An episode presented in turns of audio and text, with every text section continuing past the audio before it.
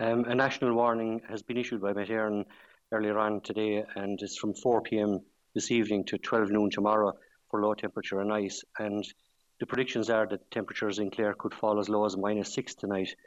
Um, the Road Safety Authority as well uh, have issued a road safety alert for ice, hailstones, freezing fog, and snow. So there's a risk of ice and frost expected over the next 24 hours with a possibility of snow. And there's also a risk of hailstone showers. So with temperatures falling to minus six in some parts of Clare, in terms of the roads that people can expect to be treated, and I know there's a warning there from the RSA for people maybe not to be complacent even on the roads that are treated, but what can people expect uh, when they're driving in the morning in terms of the roads that they know will be gritted, salted, etc.?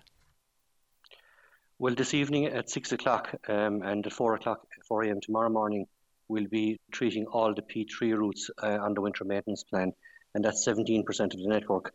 So what we will be salting the national roads, most regional roads, and the busy local primary roads. And these locations are available on the council website, uh, and we would advise people to refer to that if they are taking a trip uh, over the next 24 hours.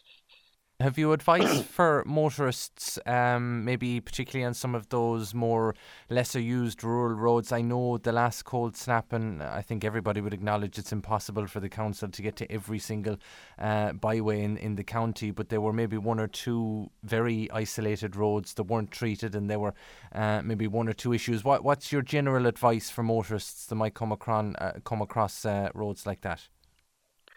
So we're asking drivers to drive with caution over the coming days, particularly on roads that are untreated. Um, and even on treated road surfaces, um, we could still get black ice. So the advice is to um, drive with, with, caution, and we can't guarantee ice-free conditions even on the treated surfaces.